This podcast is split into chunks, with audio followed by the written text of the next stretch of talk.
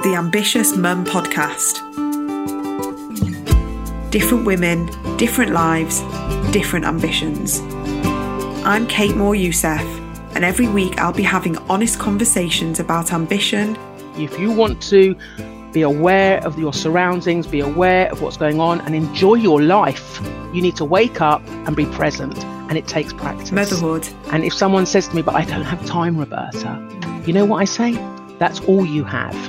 And everything in between. We'll explore how their ambitions and careers have evolved while being a parent, and I'll be digging deep, acknowledging the taboos, the sacrifices, and the sheer grit and perseverance working mums don't talk about. I've had different breakdowns, it hasn't gone, but my tool bag has got heavier and heavier, and it has been my go-to place. Hi, welcome back to the Ambitious Mum Podcast. Thank you for joining me again for another episode. I'm Kate Moore Youssef, the host. And this week's guest is a really great one. I say this every week, I know I do, because I'm genuinely fascinated and curious by the guests that I have on, and they're the people that I want to be speaking to in my personal life. And I'm thinking, well, if I want to speak to them, then I guess there's going to be people out there that will also want to hear from them. And so this week's guest is Roberta from The Mindful Mum of London. Now, mindfulness it's quite a well-known topic now, but I had always thought about mindfulness as being able to hear the sounds, listen to the noises around, taste the tastes, feel the senses. But in this conversation, we really go a little bit deeper, and we talk about self-compassion and I guess what the whole notion of mindfulness is about and how we can bring that into our day-to-day life. So it's a really practical conversation. Roberta gives us lots of different tips and ideas of how we can bring mindfulness into our lives right now.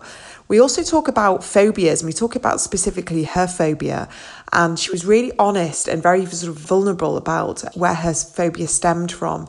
We talk about mental health and the past year and what we've all been through, the amazing things that she's contributed over that year, free courses and seminars and workshops. And we also talk about her 8-week mindfulness course. We mention breath work. We really do talk about coming back to our breath as a way of mindfulness. So I have to say, I learned loads from this conversation with Roberta. I already sort of knew quite a bit about self-compassion and bringing mindfulness in the way that I do for my life. But it was just nice to hear it from someone that has all the knowledge, all the wisdom, and I think you're going to really enjoy this episode. So here's my conversation with Roberta, the Mindful Mum of London. I'm really excited to have Roberta on the podcast because I've been following your feed online and it really speaks to me. It's like a down-to-earth, practical, everyday way of embracing a bit of mindfulness into our lives. From a personal perspective, I find mindfulness is a huge subject. And you can hear like meditation gurus talking about it. You can see people having to practice mindfulness for hours on end to sort of have some form of enlightenment. But what I want to try and bring to this conversation is something that I know that I resonate with, and I know a lot of my listeners will resonate with, is how can we just be more mindful in our very busy day-to-day lives where we just want to feel a bit more calm, a bit more balanced, and just, I guess, a bit more aware. So we can just feel like, I guess, better versions of ourselves. How do you bring that to your clients? Well, it's a really good question. And it's very loaded and it's very broad. And there's lots of different answers. Well, the first thing is people need to understand what it means to be mindful, because there seems to be quite a big misconception about mindfulness. I mean, I think a lot of people think it's mindfulness meditation. People often think that it's, you have to have this enlightening moment, you sit on the floor cross-legged in a very quiet space, and you have to have your incense, to shut out noise. It's the complete opposite. Mindfulness meditation, I want people to wake up. So it's all about waking up and being aware. So mindfulness, the definition of mindfulness is to do something on purpose, with intention, in the present moment, without judgment. So that's really the definition of it. Now, if breaking it down into layman's terms, I can do a very quick 60-second experiment with you so that you understand what that is. So for the next sort of 10 seconds, if you just get both your hands and you just rub them together and you think about that, just your hands slower, make them slower, and see what you can feel. Are they sweaty? Are they dry? Are they sweaty? Are they warm? Are they cold? What's the temperature of them? You can tell me what the temperature is. Yeah, well, I literally just put some hand cream on about 5 minutes before your how does it feel? So I can feel it. It's a bit sweaty and a little bit kind of, it's a lot more moisturised. So then put your hands very carefully now just towards your face, and if you can feel any warmth. Yeah.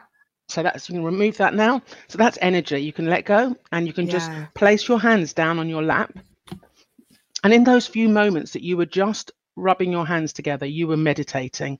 That's as simple as that. That's a mindful moment. I asked you to do something on purpose in that present moment without judgment. Now, if you'd have judged it and said, oh no, my hands feel, this, the, you know, there's no right or wrong way to rub your hands. You can, if you'd have done it like that, I wouldn't have said anything. So it's a really interesting thing. And then what I always do is encourage people, especially when if I do a talk or I'm taking a talk or I'm teaching, I need you to stay with me, to stay here with me. 95% of our time we are on automatic pilot. We are on fight or flight. We are not here, because intrinsically as human beings, we were taught to be on guard in the early parts of mankind. So to bring you back in here, so your mind is with me, nowhere else, just for this moment, I ask you to take a breath in through your nose as far as you can, and hold it for 1, 2, and 3, and slowly release through your mouth like you're blowing out a candle. Yeah, so that's just one square. That's one breath. That's almost 2 seconds. So that's a mindfulness moment as well. So you've just done 2 mindfulness acts, because you did it on purpose with intention, and there's no judgment there. Yeah. So you might wonder where that comes from, but we have in the brain a very magical muscle called the amygdala, and we need the amygdala to be responsible for so many different things. We want it to be calm. We don't want it to be on high alert. It'll pump out cortisol and adrenaline, and it'll make our heart pump. So we need to look after that. In the same way somebody would go to the gym and they want to develop triceps, biceps. You can't just go once. I mean, I always thought you could just go once, come out, and I'd look like size 8 to 10. But no, you have to repeat it all the time. Mindfulness is absolutely the same thing. If you want to be aware of your surroundings, be aware of what's going on, and enjoy your life, you need to wake up and be present. And it takes practice. Yeah. So I teach people how to be present. And when people have negative thought patterns, I help people rewire their thinking, which is why on my 8-week mindfulness course, which is not a course that I designed or came up with, it originates from Jon Kabat-Zinn in the 70s. It's an amazing course. And in 8 weeks, we teach people a certain way of life, and the brain chemistry changes. It changes, and it's been proven on MRI scans. Yeah. And it is quite remarkable. It's a huge subject. So that's where I would start. Wow. Yeah. I mean, there's so much there, because through my work, I teach a lot about breath work and that moment of pause and just coming back to the breath for that. I guess it is mindful. And I definitely have this where I am working, I'm on my social media, and I forget completely to breathe. And I can feel myself like holding my breath for about 3 minutes while I'm like typing away, or busy life. I'm doing 3 different things at a time and thinking about something else that's going to be happening in a few hours or next week. And then I can feel my heart going, and I can feel that I'm like stressed and, you know, frenzied. And this has been a pattern throughout my life. And I have to make those concerted efforts. I have to be intentional to bring myself back to that present. And it's a constant reminder. And I think it probably does get easier the more we practice it. But no one's going to do it for us, are they? We're the ones. But you're breathing anyway. Just remember that. You're breathing anyway. You don't have to do anything that you don't normally do. And breathing is the only thing that is automatic, thankfully, because if it wasn't automatic, we'll all die. And the other side of it is it's the only mechanism we have in our body we can also control. There's nothing else that's automatic that we can control. Nothing. Obviously, I completely relate to you. I've got 3 grown-up sons. I've got, you know, I teach mindfulness. I do lots of life coaching, workshops. I also get very busy. You know, I'm not exempt at all. I don't walk around floating around. Of course not. I get very, very overwhelmed. But I know as soon as I get overwhelmed, I have to stop. I don't want to, and I don't believe in multitasking. It doesn't work. So I stop. You know, it's not going to say on our headstones, because, you know, life's very short. And I talk about this a lot. We are all going the same way. And if someone says to me, but I don't have time, Roberta, you know what I say? That's all you have. You only have time. It's what you do with your time. People get off on the fact, oh, I'm so busy, like they're going to get an accolade. Oh, I was so busy. I'm so busy. I'm in a board meeting. I'm in this meeting. I mean, people think it makes them feel important to say how busy they are. You're as busy as you want to be. You can't not take time to breathe. You know, when you think about the pandemic that we are still living through, the very core of it, and it should be a very big message to people, it's a respiratory disease. We do not take care of the one thing we have when we're born, and the last thing we do when we die is breath. And we lose our breath as we go, and we take our breath as we enter this world. We have an obligation to ourselves to nurture that breathing. We don't breathe properly. Most people shallow breathe. Our body needs oxygen. Our brain needs oxygen. People wonder why they get headaches, they get bad necks, they get bad backs, they don't sit properly, their lungs are squashed. So you have to know when to stop. And stopping can just be for 60 seconds. You can get apps on your phone now that just tell you, stop, put your pen and paper down, just stop, tune in. That's it. Don't have to go anywhere. Don't have to do anything. That's a wake-up call and a half. I mean, I'm sat there nodding away, and it's not anything more complicated than just pausing and just giving yourself time every hour. Just give yourself that moment to just stop, breathe, think about where you are, what you're doing. You've not always done this. What led you to being a mindful coach? Where were you, and what brought you to this place you are now? Okay, so I'm 52. I'm 52. That sounds very strange. And you look great for it. It's fine. It's not a problem. I'm very grateful to be here at 52. Not everybody has the privilege to make it. So I'm always very grateful for that. I come from a background where, on my mum's side, we have had 5 suicides, which is an enormous amount. I mean, one would be horrific, 2 would be really unthinkable, but there have been 5. So I lost my great grandma to suicide. I lost both my grandparents to suicide. I lost my auntie, and I lost my first cousin. I always knew that I was going to be susceptible, perhaps, to faulty genetics. Around the age of 4, I must have had an impression somehow about death, fear of death. I don't know how, why, what. My dad was also, on top of that, a severe hypochondriac. So there was also behavior that I could mirror or learn. Just remember, if anyone's listening to this and they've got children, and it's really important, children don't necessarily remember what you say to them. They really don't, but they will always remember how you portray yourself, your behavior, mirroring. And that's a very valid thing. So I obviously mirrored a lot, and I heard a lot, and I developed a phobia of dying, a very severe phobia of dying. I remember my earliest recollection, I was 4 or 5. I just started school, and there was a girl there with broken legs, and I actually thought she was dying. But it coincides, because I've obviously had lots of therapy about it. It's been a dreadful phobia to have to deal with, because it's not like spiders. You can bring a spider out, put it in my hand, and just make me suffer it until I has no more power. You can't kill me. Say, there you go, you've just been dead for 20 minutes, how do you feel? So it was very unfortunate. So this girl had broken legs, and I thought she was going to die. And my mum had to take me home, and we had to do Plaster of Paris, and they thought that was the end of it, but it wasn't. I had a severe phobia of health-related anxieties. And then as time went by, and then I lost my grandparents, and my dad was always in and out of specialist appointments. Whenever he had something wrong with him, he always said thought he was going to die. He always used to say to me, you know, we're not here forever. Make the most of this, make the most of that. And as the youngest of 3, I was left at home a lot. I was a big age gap between my brother and I, and he left home. So I was left with my dad a lot on my own, and he was so morbid. You know, he said, I've got a lovely birthday present for you. I've bought you a burial plot. You know, just really awful things, you know, terrible. Yeah. Wow. He bought me a burial plot, like a family plot. I mean, you know, most dads buy. I know. So it's really abnormal. And I didn't know any different. Yeah. So every time I had something that perhaps may be wrong with me or not wrong with me, I would be terrified. Or if I heard someone died, or I saw someone in the street. So that was that. Around the age of 19 or 20, I had a personal situation, a romantic involvement with a chap.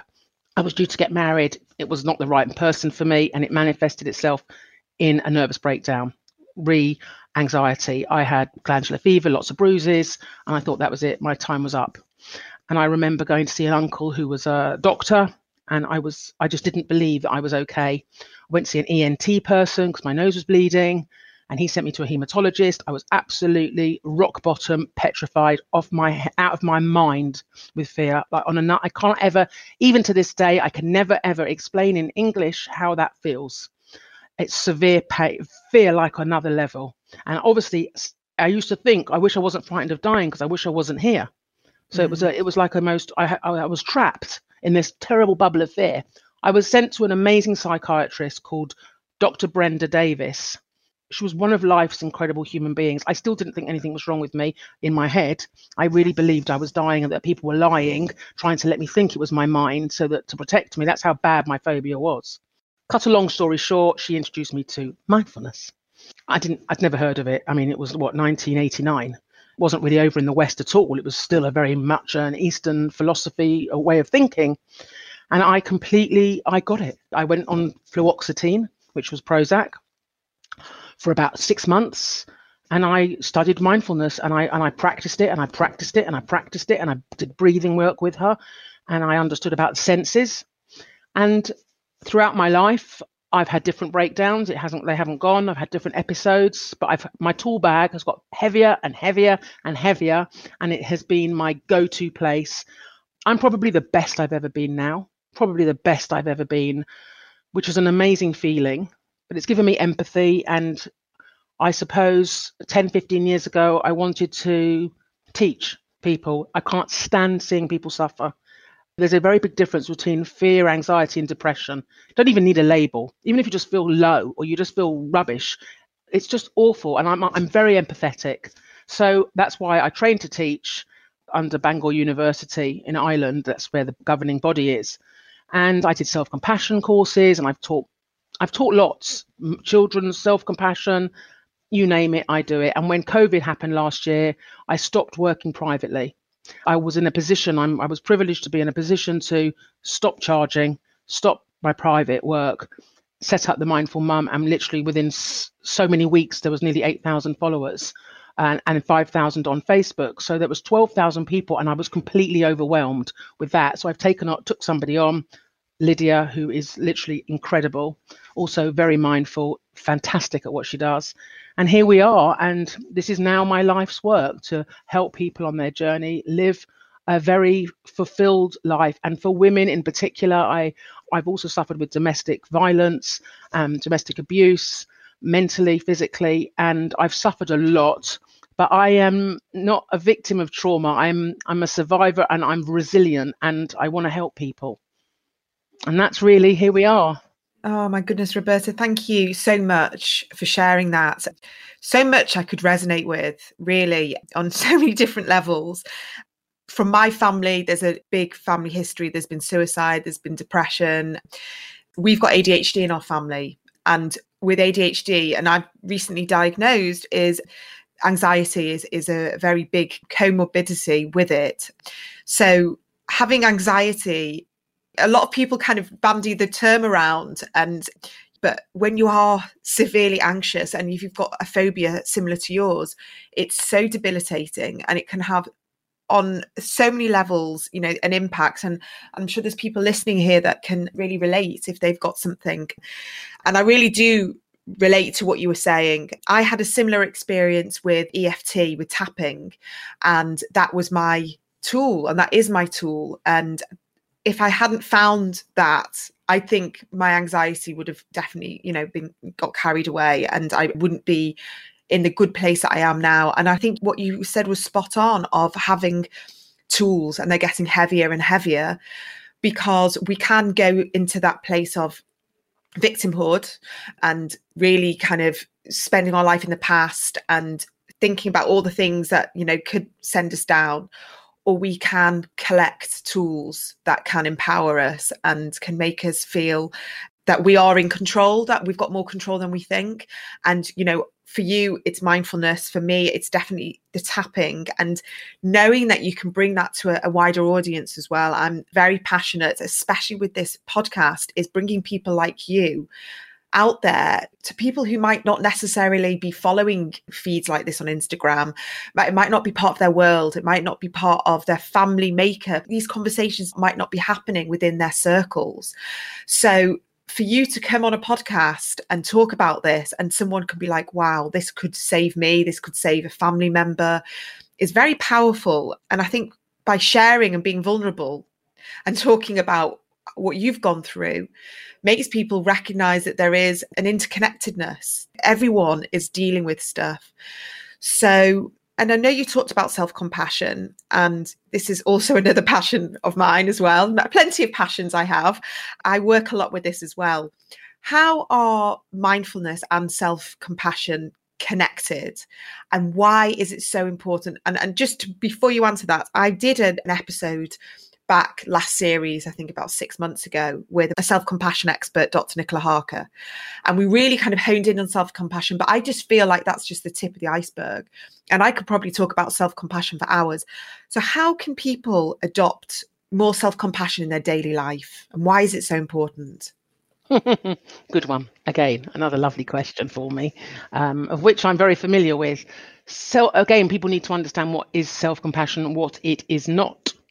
People need to understand that self-compassion isn't self-indulgence. There are three elements to self-compassion. I don't know if you know what they are or whether you've been taught what they are. It's about self-kindness rather than self-judgment. I know because I had a workshop yesterday, a self-compassion workshop yesterday, which was all about self-compassion, and all the women in our workshop, we all felt the same. We were all from different avenues, but we all felt the same. We felt guilty if we didn't do this, we didn't spend enough time with our kids, if we maybe didn't make the most nutritious meal, or if we were young mums and we didn't breastfeed for long enough, or we didn't breastfeed at all, or the guilt was there. There was no self-compassion. But yet, when we asked, how would you look after a friend? Well, yeah, that's a different story altogether.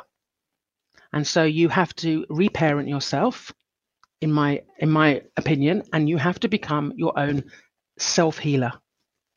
No one else can do that work for you. A lot of people like to stay in the mode of, oh, you know, I've got too much to do, I can't do it, you know, life's very busy, I'm so stressed, I got this, I got that, and, you know, and it's very, you know, wow, actually, people don't always want to make that change to be self-compassionate. They like being where they are. Yeah, they're used to it. It's comfortable. They're comfortable. They're comfortable in their uncomfortableness. So self-kindness is a very, very. Do you deserve to be kind? Well, that's a question that only every individual person can answer. Now, the second point of self-compassion to me is the most important, and it helps me hugely because I also get the guilts because I come from a very hard-working family where, you know, I was up at 6. I worked in a family business for up until I was 25, and, you know, I had to be in before everybody else. I had to work triply hard, and I would never put the television on in the day, even now, because my work ethic is not, can't put the television on, you know, can't do that, I'll be into a lot of trouble. So this is where this point comes in, the second part of what self-compassion is. We all have a common humanity factor rather than feeling isolated. So when you know that there are other people, and when we were on the screen yesterday on this live, on my live Zoom meeting, it was really comforting that we all felt the same, that we all of us, I was the eldest, and then all these other people, we all felt the same. And then when we realized that we all felt the same, it was like, wow. So, you know, when you feel that way, you have to try and remember you're not the only one. You're not that special. All of us feel like that. Many of us. I did a survey on our group of 7,000 people. It was unbelievable. 87% of people who participated in that survey, however many there were, a few hundred, felt guilty for taking time out for themselves and having self-compassion. They didn't feel they deserved it. I will just say this, and it's cheesy, very cheesy. You do not need to earn the right to rest. You do not need to earn the right to look after yourself. You don't need to do anything just to be lovely to yourself. It's your right. Your birthright is to be happy and content. Life is hard enough as it is. Why would you be hard on yourself? You know, other people are probably hard on you or have been to me. I don't need to do it to myself. What other people think of me, is their business. What I think of me is all I care about. And that's taken a lot of work. And mindfulness is about living here and not over-identifying. Self-compassion. Don't over-identify. You are not your thoughts. Yeah. You are not your thoughts. Oh, I don't deserve it. That's not true. I do deserve it. I definitely do. I was told by my father many times, you haven't achieved very much in your life. You know, what have you done? Terrible thing to say to me, to a girl, to their daughter. But I've achieved an awful lot. And I'm so proud of what I've done. And I am learning myself in the last 4 or 5 years that I actually, it's okay. And I think self-compassion has to start with thinking about a little bit about our background. How were you parented? And our parents are only as good as their parents were. And our parents have unresolved issues, traumas, situations, personality, hiccups. You don't blame anybody for anything, but my mum and dad did the best they could. And I'm a result of that, but I have to change that pattern and that dynamic. So I'm going to reparent myself. And I'm looking after me as if I am a young girl. And we've all got that young person in us. We're always who we are. So we have to be kind. And if I want to be silly and loud, and which I can be very silly and very immature and very loud, no one's going to tell me to be quiet. I don't want to be quiet. Why should I be quiet? I won't be here one day. Then you'll want me to make a noise. So again, self-compassion. You have to at least 3 things a day, whatever they are. Nice shampoo, wash your hair, nice soap. Doesn't have to be anything extreme. Hand cream, lovely, treat yourself and look at your hands and your nails, anything, whatever it is, go outside. I work with senses. Sit outside. Just be really kind to yourself. And when you find it difficult, don't fight it. Let it come. Let it go. Because stress is only when we're trying to hold on to something to make it different. Let it come and go. Yeah. It's giving ourselves permission, isn't it? And when you talk about the guilt and you are in a place where you know you've not sat down all day, whether you've been working and you've been on the go and then you've done the supermarket and you've got to go and get the kids from school. It's almost like this badge of honour of being as busy as we can be to tell someone that we've been busy and then we go, okay, then I've managed to tell someone. Because you need validation. Busy. It's because you need validation. And it's when you don't need validation ever is that you know that you're in a really great place. Yeah. And it's making that choice to give ourselves that permission, isn't it? To make that choice to say, I am going to go and have that bath and I'm going to let the kids just watch TV and eat dinner in front of the TV tonight. Self-compassion is also about knowing how to say no to things that don't serve you well. That means you need to have thick boundaries in place. Now, that's very difficult when family members demand time off you or arrangements that you perhaps don't want to go to. And so you have to justify it by saying, well, I can't because I'm very busy. I've got this and I've got that. You know, you are allowed to say no to whatever you want without giving any explanation. And if somebody doesn't like that, they really are not worthy to sit at your table. They're not worthy. They can go. I 100% agree with you. But when you're battling old beliefs, conditioning, parenting, communities. I understand. I think I get you. How you've been brought up. You hear the word should. I should be doing this. I should be going to see that person. Yeah. And you're kind of like battling in your head of, am I being really selfish? Or actually I am a human being with my own desires and needs and energetic boundaries. And it's making that conscious choice, isn't it? Of every single day. Yes, conscious. And I know you get what I'm about to say. I completely understand where you're coming from with the family scenarios of the shoulds and the coulds and blah, blah, blah. However, the moment you start to slowly change your positioning and you start to slowly make a shift, of course, there are the people on the other side, the old school behavior, elders, and you must do it. It's not even in question. You have to go. No question. It's your duty. Mm. You slowly turn it and they will throw their toys out the pram. It's going to be very uncomfortable. Now, I come from a family where exactly those things, you have to go and especially certain times of the year, certain times of the week, you have to go and you can't not go and you have to go. And it's better off to go, you might think, than you might as well just say yes, because the aggravation of saying no is just not worth it. But if you say no and then you start to stick with it slowly over time, it will feel comfortable to you. It's taken me a very long time. It's just so liberating to say, you know, thanks so much, but I'm going to give it a miss. That's it. Yeah. I don't need to say why. And it felt very uncomfortable for me at first. I wanted to justify it or make something up, lie. Oh, I can't because I've got a client, or I've got somebody here, and I've got, I know I've broken my leg, or I just don't want to, you know. So that's it. I don't do what I don't want to do. I'm not here long. No one has the right to dictate to anybody. But in my family, it was different because, unfortunately, money was used as power.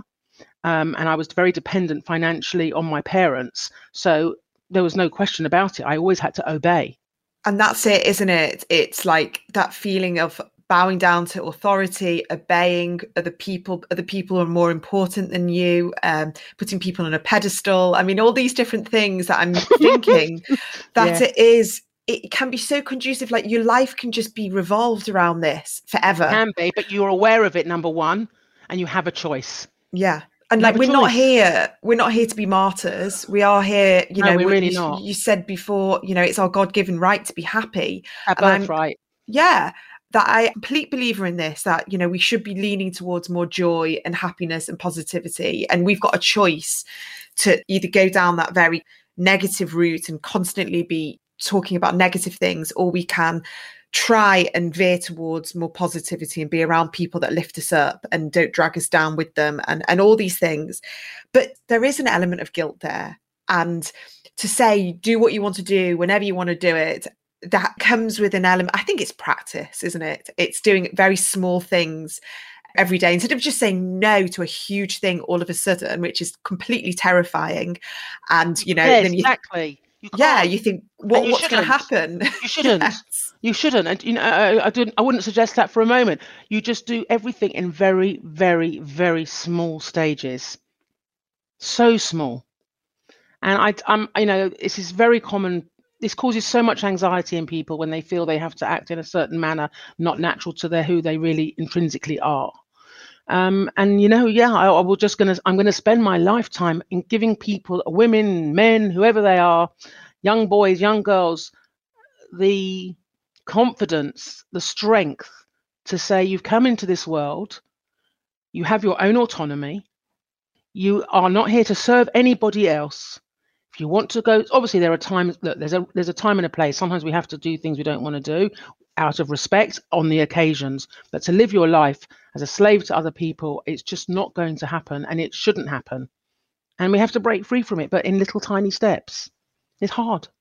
It's hard. Very. But these conversations, you know, like this are important because it's giving people little nuggets of, oh, okay, I can see where that's happening in my life. And it doesn't make you bad. Doesn't make you a bad person. You know, there's my favorite expression, and it actually is from the Old Testament. I mean, I've been saying this for years, and I'm going to just say it quickly. So if I'm not for myself, who will be? If I'm only for myself, what am I? If not now, then when? So if you think about the order that it's written in, if I am not for myself, who will be? So that's number one. You're on an aeroplane, the same old thing that people talk about, the oxygen mask. You have to put that on you first before you can do anything for anybody else. So if I'm not for myself, who will be? But if I'm only for myself, what am I? So then what would that make you? So I'm not suggesting you become a selfish human being. I'm not suggesting that at all. I'm suggesting you, because I'm a person of great deeds. I do lots of wonderful good deeds, but you have to know the fine line between being bullied into a situation and wanting to give of your own accord. So if I'm only for myself, what am I? Well, if you're only just for yourself, you'd be a very selfish human being. And, you know, we rise by giving. We rise by lifting others. So number one, if I'm not for myself, who will be? Nobody. If I'm only for myself, what am I? Not a great person. And if you don't start this now, when then? Now. It's always now. Tomorrow, and you ask me the same thing, it's always now. We're always in the now. It's always now o'clock. There's no more rehearsing, just everything's now. Just start now. Yeah. Listen, we are nobodies. You know, we are really, in the grand scheme of life in 150 years, I mean, just live. Live, have the chocolate bar, have a cake, she says. And no, absolutely, because we can spend a whole time in this anxious state of the what ifs of the future. Yeah. And where am I going to be in like a week? And how am I going to plan this? And da, da, da. And then we're busy with friends. Well, we were busy with friends. And all we're doing is thinking about what's going to happen tomorrow when I've got to get up for a meeting or whatever. And without being too harsh, you're right, it is, we don't know what's going to happen tomorrow. We don't know. And we see terrible things happening all the time, especially over this year, that if we're not going to get this wake up call that you mentioned right at the beginning, you know, waking up, being aware of that we are in this huge universe and we're just little tiny specks that are just doing our thing, just to kind of do the best you can in your world. You know, and mindfulness, I mean, I do lots, you know, walking, when you get up, the way you move, the way you blink, you know, the smallest things can create such pleasure. I mean, I remember as a little girl, there was a friend of mine who couldn't go to the toilet. And I never forgot it. And I was quite scared because I obviously had a health phobia. And I always remembered ever since, every time I went to the toilet, I was like, thank God, I was so grateful. You know, I was so grateful. And when it rains outside, I never think, oh, God, look at the weather. I think, oh, my God, how amazing. I just love the rain. I love all seasons. You know, I'm grateful that I can see. I mean, I really am. I'm grateful I can hear. I can speak. I can touch. I can move. I'm grateful because I can assure you the things that we take for granted, people are praying for, even lifting up your arm. And it's all about having gratitude, really gratitude. No, stop moaning. Start living. And just make the most of what you've got. What's on your plate, be content. Because we're always going for more, the chase. Stop. This is amazing. If I blindfolded you for the whole entire day and stuffed your ears so you couldn't hear, I promise you the following day when you could see and you could hear, you'd think, wow. Oh, yeah. I mean, it's even just a day of, I remember last week I had my first vaccine. And I spent the whole day in bed, felt terrible, like just awful. And I remember thinking the whole year of homeschooling my kids and being just so busy thinking, all I want to do is just spend a whole day in bed watching Netflix. I got my day in bed watching Netflix. I felt horrendous. All I wanted to do was be up and about in the kitchen, walking my dog, being busy with the kids. However, you're allowed to have your day in bed with Netflix feeling well. Yes, exactly. You're allowed to do that, you know, and that is going to be on your to-do list. Yeah. But what's funny is that I think I want that. But when I'm actually doing it, it's like, this isn't actually making me feel relaxed. What's making me feel relaxed is going on a long dog walk and being out in nature. And I was saying to you off camera before that that's the way I am mindful. I know that my brain, it goes 100 miles an hour and I have to actively choose moments through the day to make it stop so I can be in a more present place. And funny enough, I was doing a workshop yesterday about emotional dysregulation, and I talked about mindfulness and I talked about the power of stopping and being present to help us calm our nervous system and to help us kind of being more present sort of reduces the anxiety. And so for me, I'll take my dog for a walk and some days I'll be like, put the music on. I want to like listen to some high energy music. Some days I'll listen to a really interesting podcast and that'll be relaxing for me.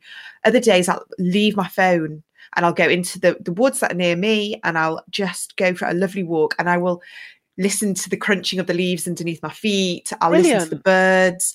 And I know that I've got the double whammy of the exercise, but also what you said before about the brain and our amygdala. And we are doing a workout for our brain as well of calming that nervous system. So I feel that everyone has got an opportunity to be mindful. So if you don't live in nature, you could sit on a balcony or you could sit in your back courtyard with a cup of tea, couldn't you? And hold that cup of tea and feel the warmth, watch the steam.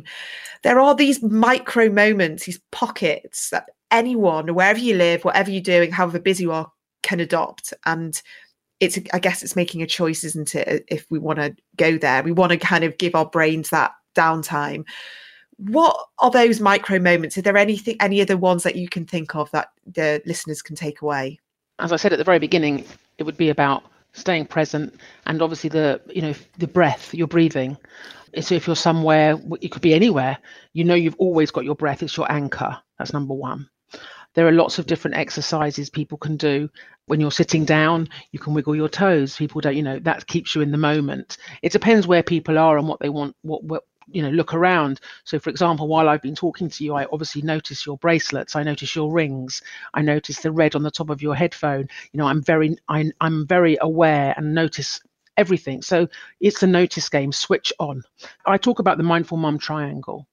So here are your thoughts. And they're going, you've always got your chatter. You've got about 75,000 thoughts a day. And basically 10% of those are about in the now. So we need to improve on that drastically. So we got the triangle, and we might want to no one's going to have nothing around them, and even if you've got nothing around you, nothing is something.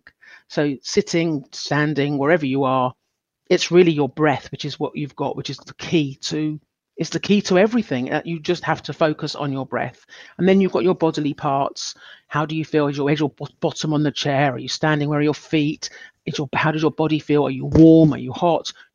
I go through senses, but I do this in about week 3 of the 8-week mindfulness course. I spend 2.5 hours just talking about this.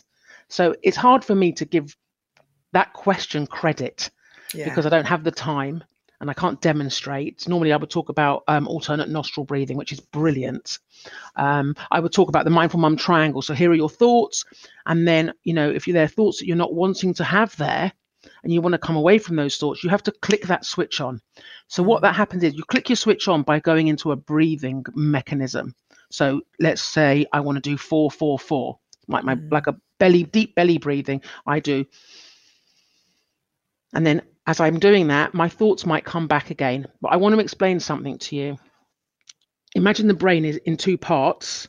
On the left-hand side, when your notice switch comes on, the left side disconnects, and that is absolutely true. And the right side fires up. Mm-hmm. So the fight or flight stops and the now moment happens. If you imagine driving a manual car, it's exactly the same. You cannot drive in 2 gears at the same time. So it's exactly the same. So with this triangle, you start ruminating, thinking, I wonder what should I make for dinner tonight? I don't know. Oh, I wonder what's on. Oh, I didn't clean the football boots. And, oh, shit, I didn't call my mum, or whatever it may be, on and on and on, like snowballs of thoughts. You catch it. That's what you need to do. Catch it. Don't judge it. Think, switch on. Breathe. Keep going, and I talk to myself. I guide myself in my mind. Breathe in. Yeah, how does the air feel? All the way. I wonder how long. And sometimes count. And it just really, it's just an amazing feeling. It relaxes my jaw. There's also something called the vagus nerve. I don't know if you know what that is. Yeah. So there's a special thing you can do with your ear. It's unbelievable. It's one of them. I actually think that's one of the, I've got my earphones on. It's going to be a bit difficult to show you, but it's the most incredible thing. So the vagus nerve, let me just move this. I don't know if you can see this bone here. Yeah. So just under that bone, there's a ridge. Okay. Okay. So it's like, almost like when you slope down from the bone, there's a slope. If you put your finger in that little indentation, it's unbelievable. And you just gently do circular motions. And by the way, we're doing this now with our headphones, and we're just moving them. So if you're just listening, it's really. Can you feel the ridge? Yeah, circles, just in circles. And if you do that long enough, when you're sitting quietly, I cannot tell you the effects it has on as part. One of the nerve endings are in your ear, and there's lots of different ear exercises because our ears are actually quite tight. Wow. So that is an amazing thing that I teach a lot of. I think the vagus nerve, people don't really know much about it. No, it's phenomenal. I've definitely heard about it, and I've heard about the connection with our brains and everything, but I didn't realise about ears or anything. Wonderful. This is fascinating. The ear thing is just tremendous, but there's more to it. Obviously there's and then on the very back of your neck, you've got something called the mastoid process, which is a bone all up here. And again, you don't have to do it hard. I don't know if you can see, just here. Right, so you're pointing. I'm just going to tell the listeners that you're pointing behind your ear and up, and you just move the skin up, very tight, and you don't need to do it hard. I feel like I want to do it hard. Yeah, and then you can do it the other way. So I'm going up, and then you go down, Okay. And that's where all our nerves are. You've got nerve. If you saw in biology where the nerves are, it's how does that? It's quite painful. I knew you were going to say it. Yeah. I knew you were going to say it. I knew it was going to. It's painful. Bruised. Feels a bit sore. Yeah. Feels sore. Yeah. Yeah. So they're all your little nerve endings around there all need to be released. Wow. So if I just give this a massage for a couple of minutes, shouldn't be too hard. Don't do it too just hard. Gentle. There's more to it than that. When we've come off this, I'll send you a message afterwards. I feel like this is, just the beginning, and I think you've definitely piqued people's interest. I mean, I'm fascinated by all this because with the tapping, because we tap on the meridian points, and these are sort of similar, they're acupressure points, and they release certain feelings and really help release suppressed emotions, and so. It's the fact that we have got this in our bodies at our disposal, and people like yourself who exactly. And, we can adopt these tools, and we can, like you say, keep packing our toolbox to make it heavier and heavier. So we have got things to go to when life gets tough. Well, the heavier the bag, the lighter the load in your mind. Mm. Definitely. And it's about knowing that we can be resilient when we want to be, and having these tools. And so I just want to thank you so much, because I've absolutely loved this conversation, and I think everyone else will as well. So can you tell people how they can get in touch with you, how they can work with you? What have you got going on at the moment? Well, on our website, we've always got our upcoming events, which is, as you said earlier, www.mindfulmum.org. But as part of my devotion to humanity, if anyone is suffering, and the reason why I've created a platform is because, first of all, when people need help, therapy is not always somewhere or something that people want to do. I've stepped out of that system of, I don't believe necessary for me. It's my own belief. The 50 minutes of a therapy session is necessarily good for people, because you open up your heart, you unpack all your rawness, and then 50 minutes, well, that's all we've got time for today, and we see you next week. So I don't believe in that system anymore. So anyone who does my 8-week mindfulness journey with me, and I do it in very small groups because it's very intimate, I do charge for that. But that's the only thing I charge for now. Everything else, most of the workshops I do are free of charge. I do lots of one-to-ones free of charge. They're 30 minutes. I don't charge anything, because I want to be as accessible as possible to as many people that need help. And people don't have 40, 60, 80, 120 pounds or whatever it might be to feel better. So I'm doing the very best I can. I'm working at the moment with someone I'm trying to find a mindful mum in different areas of England, so that we can scatter, obviously won't be me, but I'm going to try and train different mums to help me, because I can't obviously serve the nation. It's impossible. So yeah, go on to, I think the 8-week mindfulness course is probably the most important tool anybody should have in their life. It's forever, and you have me forever. So every week we do 2.5 hours once a week. I have to ask you quite a lot of questions beforehand. It's not suitable for everyone.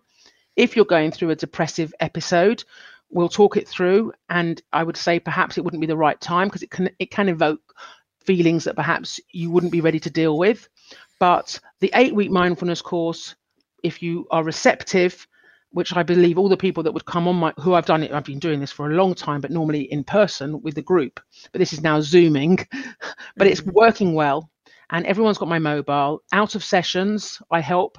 I give everyone individual homework, because you're all different, but you all have set homework to do to teach you to become self-compassionate, to teach you to do things. Slow down. You're not going to get a medal. No one's really that interested. If you need validating, you need to validate yourself. What anyone thinks of you is just, you shouldn't care, and you'll get there. And I do lots and lots of confidence boosting. And I'm also a huge, I'm a body activist. I've got a very big passion about body image and loving who you are and what you are. So that's all part of it. And the 8-week mindfulness course really is probably, it's my thing. It's my signature dish. I love it. And everyone needs a signature dish. That's really it. And you can find that all, you can book it all on through the website. Send me a DM on Instagram, or email me at roberta@mindfulmum.org. Well, I think you'll get a lot of interest, and I also think what you're doing is an incredible service for humanity, and offering free work as well. So I just want to thank you so much, and I have a feeling that we'll be chatting again because thank you for having me. Oh, it's a pleasure. Thanks, Roberta. So that's this week's episode done. I really hope you've enjoyed it and it's helped you in some small way. I listen to loads of podcasts and have learned so much along my journey, and now know I'm a real auditory learner. And if you're the same and you're often inspired by listening to thought-provoking conversations, please don't underestimate the power in sharing it to ensure other people can also be inspired. Not only does this help your friends, but it also lets the host know how beneficial the episode has been to them. It's such a quick thing to recommend a podcast on your social media, but it means the world to us and helps more like-minded people join in the conversation. So simply screenshot your phone and share the image of this podcast by text or on your social media to someone you think who needs to hear it. And the power of a recommendation really does work and creates a ripple effect for all those involved. Also, I've got a Facebook group called The Ambitious Mums Wellbeing and Lifestyle Chat, and my aim is to create a safe space to discuss any of the topics that have been mentioned in the episodes moving forwards. I'd really love to see you there. Thank you so much for listening, and see you back here for the next episode.